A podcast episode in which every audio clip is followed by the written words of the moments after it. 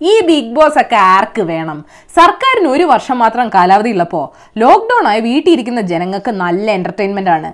ശക്തമായ ഭരണത്തിന് ശക്തമായ പ്രതിപക്ഷം എന്നാണല്ലോ ജനാധിപത്യത്തിന്റെ ഒരു ഇക്വേഷൻ സർക്കാരിന്റെ എല്ലാ തലവേദനകളുടെയും തുടക്കം ചെന്നിത്തലജിയുടെ പത്രസമ്മേളനങ്ങളാണ്. ആശാൻ അവിടെ ബോംബ് പൊട്ടിച്ച പ്രകമ്പനം മുഖ്യന്റെ വൈകിട്ടത്തെ പത്രസമ്മേളനമായിരിക്കും. അതിപ്പോൾ പറയുന്നതിൽ കഴമ്പുണ്ടെങ്കിലും ഇല്ലെങ്കിലും.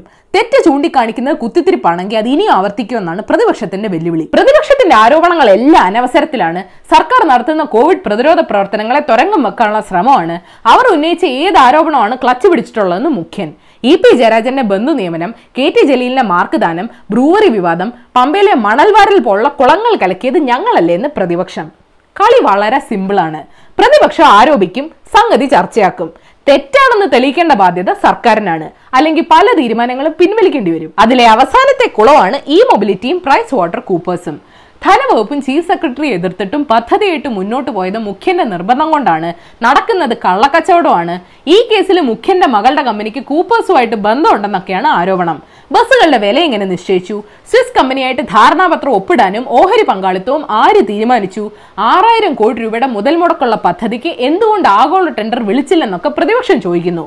ഒരു കമ്പനിക്ക് നിയമ നടപടികളിൽ നിന്ന് മുങ്ങാൻ വിവിധ പേരുകൾ സ്വീകരിക്കുന്നത് അനുവദിക്കാൻ പറ്റില്ലെന്ന് സെബി പറയുന്നതാണ് ഇവിടെ പ്രതിപക്ഷത്തിന്റെ തുറുപ്പുചീട്ട്. ചെന്നിത്തല ദേവി ഇത് കയ്യിലുള്ള ഫയലുകളെങ്കിലും വായിച്ചു നോക്കണം. ഇരിക്കുന്ന സ്ഥാനം നോക്കി പെരുമാറണം. ഈ മൊബിലിറ്റി സർക്കാരിന്റെ നയമാണ്. കമ്പനി കേന്ദ്ര സർക്കാരിന്റെ നിക്സിയുടെ അംഗീകൃത ലിസ്റ്റിലുണ്ട്. പ്രതിരോധ മന്ത്രാലയം അടക്കമുള്ള കേന്ദ്ര മന്ത്രാലയങ്ങളുടെ കൺസൾട്ടൻസി ചെയ്യുന്ന സ്ഥാപനമാണിത്. പരിശോധിക്കാൻ ഞാൻ പറഞ്ഞതുകൊണ്ടാണ് ഫയൽ ചീഫ് സെക്രട്ടറിയുടെ അടുത്ത് പോയത്. ആ ഭാഗം പക്ഷെ പത്രസമ്മേളനത്തിൽ മറച്ചുപിടിച്ചു ഇതൊക്കെ ചെന്നിത്തലജിയുടെ കിഫ്ബി ആരോപണം പോലെ കഴമ്പില്ലാത്തതാണെന്ന് മുഖ്യൻ. കളിയുടെ സ്ട്രാറ്റജി നോക്കിയാൽ ഒരു കാര്യം മനസ്സിലാക്കാം. ചെന്നിത്തലജിയുടെ പതിനെട്ടാമത്തെ അടവാണ് കമ്പനി പിടുത്തം. ഫോർ എക്സാമ്പിൾ സംസ്ഥാനം പൈസയ്ക്ക് വേണ്ടി നട്ടം തിരിയുമ്പോൾ പ്രക്ഷോഭങ്ങളും പ്രതിഷേധങ്ങളും ഇല്ലാത്ത കോവിഡ് കാലത്ത് പ്രതിപക്ഷം മൂന്ന് പ്രധാന ആരോപണങ്ങളാണ് ഉന്നയിച്ചത്. ഒന്ന് സ്പ്രിംഗ്ലർ രണ്ട് ബെവ്ക്യൂ മൂന്ന് ഇ മൊബിലിറ്റി ആദ്യത്തെ രണ്ട് റൗണ്ടിൽ എന്ത് സംഭവിച്ചു എന്ന് കേരളം കണ്ടതാണ്. മൂന്നാമത്തെ റൗണ്ട് തുടങ്ങിയിട്ടേ ഉള്ളൂ. ഇത് സർക്കാർ പിടിക്കുമെന്ന് കാത്തിരുന്ന് തന്നെ കാണാം. അടുത്ത എപ്പിസോഡിലെ എലിമിനേഷൻ റൗണ്ട് ആണേ. അപ്പോൾ ഏതായാലും നിങ്ങൾ ഇന്നറിയേണ്ട പത്ത് വിശേഷങ്ങൾ ഇതാണ്. ഈ മഴയ്ക്ക് എന്നോട് വല്ല വൈരാഗ്യമുണ്ടോ? ഞാൻ എപ്പോ പരിപാടി റെക്കോർഡ് ചെയ്താലും ഇങ്ങനെ ശബ്ദം ഉണ്ടാക്കി പെയ്യാൻ?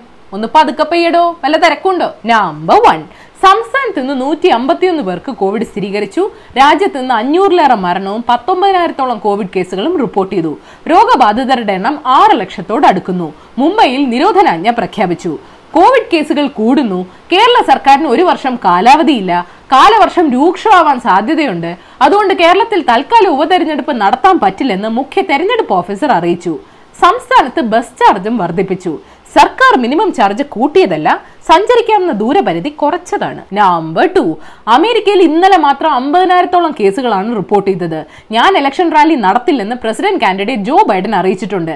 ലോകത്ത് ഇപ്പോൾ ഉണ്ടാക്കിക്കൊണ്ടിരിക്കുന്ന റെംഡെസിവിർ മരുന്നിന്റെ ഒട്ടുമിക്ക സ്റ്റോക്കും അമേരിക്ക വാങ്ങി. കോവിഡ് സുരക്ഷാ ഉപകരണങ്ങൾ വാങ്ങിയതിൽ അഴിമതി ആരോപിച്ച് സ്ലോവേനിയയിൽ വലിയ പ്രക്ഷോഭം നടക്കുന്നുണ്ട്.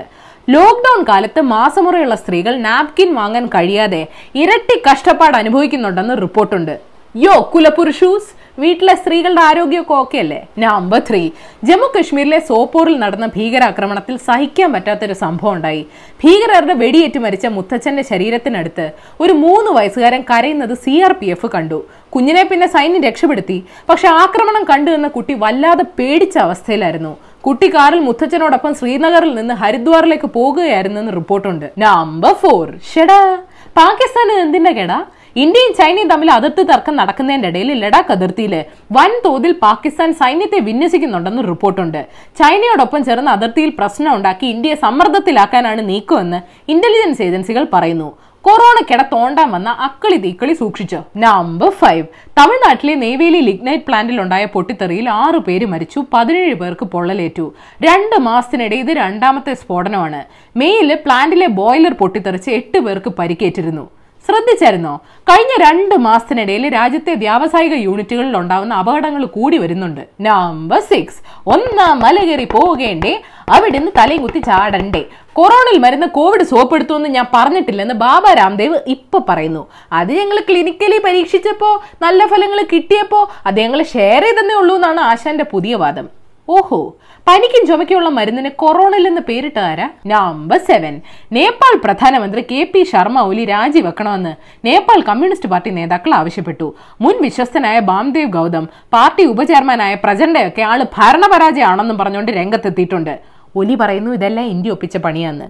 പുതിയ മാപ്പ് വരയ്ക്കുന്ന നേരം കൊണ്ട് പാർട്ടി നേതാക്കളെ വരച്ചവരെ നിർത്തിക്കൂടായിരുന്നു. നമ്പർ എയ്റ്റ് ഹോങ്കോങ്ങിന്റെ മരണമണി മുഴങ്ങി. ചൈന ഹോങ്കോങ് ദേശീയ സുരക്ഷാ നിയമം പാസാക്കി. വിഘടനവാദവും ഭീകരവാദവും അട്ടിമറിയും വിദേശ ശക്തികളുമായിട്ടുള്ള നിയമവിരുദ്ധ കൂട്ടുകെട്ടുകളും തടയാനാണ് പുതിയ നിയമമെന്നാണ് ചൈന പറയുന്നത്. ഈ പ്രശ്നങ്ങളുടെയൊക്കെ കാരണക്കാരനാരാ?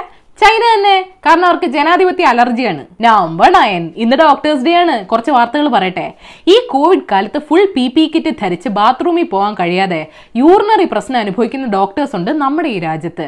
ഒരു കൂസലും ഇല്ലാതെ രോഗികൾ നാട്ടിലിറങ്ങി നടന്നപ്പോഴും സ്വന്തം കുടുംബത്തെ സംരക്ഷിക്കാൻ കാറിൽ കടന്നുറങ്ങിയ ഡോക്ടേഴ്സ് ഉണ്ട് നമ്മുടെ ഈ രാജ്യത്ത്. മുഖത്ത് മാസ്ക് ഉണ്ടാക്കിയ മുറിവ് കൊണ്ടു നടക്കുന്ന ഡോക്ടേഴ്സ് ഉണ്ട് നമ്മുടെ ഈ രാജ്യത്ത്. പാത്രം കൊട്ടി പേടിപ്പിക്കേണ്ട ഓർത്താ മതി. November ten Facebook avatar feature launch ചെയ്തു. ഫേസ്ബുക്ക് ആപ്പ് തുറക്കുക വലതുവശത്തെ മൂന്ന് വരകളിൽ ക്ലിക്ക് ചെയ്യുക താഴോട്ട് സ്ക്രോൾ ചെയ്യുക സീമോറിൽ ക്ലിക്ക് ചെയ്യുക അവതാർ ഓപ്ഷൻ അവിടെ കാണും. ഇത് ഞാൻ ഉണ്ടാക്കിയ അവതാർ. എന്നെ പോലുണ്ടോ ഫ്രീ ആയതുകൊണ്ട് ഞാൻ കുറച്ച് ഗ്ലാമർ ഒക്കെ കൂട്ടിയിട്ടുണ്ട്. ബോണസ് ന്യൂസ് നൃത്തത്തിലൂടെ സോഷ്യൽ മീഡിയയിൽ താരമായ ദേവുവിന്റെ അച്ഛൻ ചന്ദ്രബാബുവിനെ തൂങ്ങി മരിച്ച നിലയിൽ കണ്ടെത്തി. ദേവുവിന്റെ ഗുരുതരമായ അസുഖവും സാമ്പത്തിക പ്രതിസന്ധിയും സൃഷ്ടിച്ച മനോവേദനയാണ് ആത്മഹത്യക്ക് കാരണമെന്ന് റിപ്പോർട്ടുണ്ട്. ജമാഅത്തെ ഇസ്ലാമിക്കെതിരെ ഒരു കൂട്ടരെ രംഗത്ത് വന്നു. ഇതര വിശ്വാസ പ്രമാണങ്ങളോട് സഹിഷ്ണുതയില്ലാത്ത വെൽഫെയർ പാർട്ടിയുമായി മുസ്ലിം ലീഗ് ധാരണ ഉണ്ടാക്കരുതെന്ന് സമസ്ത പറഞ്ഞു. ഇതിനിടയിൽ അച്ഛൻ സെബാസ്റ്റ്യൻ പോളിന്റെ ജമാഅത്തയുമായിട്ടുള്ള അടുപ്പത്തെ വിമർശിച്ച് മകൻ റോൺ ബാസ്റ്റ്യൻ രംഗത്ത് വന്നു. വിമർശനത്തോട് അച്ഛൻ പ്രതികരിച്ചിട്ടില്ല. തൂത്തുക്കുടി പോലീസ് കസ്റ്റഡി മരണ കേസിലെ പ്രതികളെ ഒരിക്കലും വെറുതെ വിടരുതെന്ന് രജനീകാന്ത് പറഞ്ഞു. പോലീസുകാർ മജിസ്ട്രേറ്റിന് മുന്നിൽ സംസാരിച്ച രീതിയും പെരുമാറ്റം അറിഞ്ഞപ്പോൾ ഞാൻ ഞെട്ടിപ്പോയെന്നും പറഞ്ഞു. രജനി സ്റ്റൈൽ പ്രതികരണമൊക്കെ സിനിമയിലേ ഉള്ളൂല്ലേ? അയലയും മത്തിയും ഈ വർഷം കേരള തീരത്ത് ഗണ്യമായി കുറഞ്ഞെന്ന് കേന്ദ്ര സമുദ്ര മത്സ്യ ഗവേഷണ കേന്ദ്രം കണ്ടെത്തി. അപ്പൊ കപ്പയും മീന്റെയും കാര്യത്തിൽ ഒരു തീരുമാനമായി. വാഹനാപകടത്തിൽപ്പെട്ടവർക്ക് സൗജന്യ ചികിത്സ കൊടുക്കാൻ ഒരു പദ്ധതി കൊണ്ടുവരാൻ കേന്ദ്ര സർക്കാരിന് പ്ലാൻ ഉണ്ടെന്ന് കേൾക്കുന്നു. നാഷണൽ ഹെൽത്ത് അതോറിറ്റി വഴി ഒരാൾക്ക് രണ്ടര ലക്ഷം രൂപ വരെയുള്ള ചികിത്സ ഫ്രീ ആയി കിട്ടിയേക്കാം. എന്ന് വെച്ചൊരു ഓട്ട മത്സരത്തിനല്ല നമ്മൾ റോഡിൽ ഇറങ്ങുന്നത്. അത് മനസ്സിൽ വെച്ചാൽ മതി. അപ്പൊ ശരി ഏഷ്യാവിൽ ചാനൽ സബ്സ്ക്രൈബ് ചെയ്യണം മണി അടിക്കണം രസകരമായ വാർത്തകൾ വായിക്കാൻ ഏഷ്യാവിൽ മലയാളം വെബ്സൈറ്റ് സന്ദർശിക്കണം.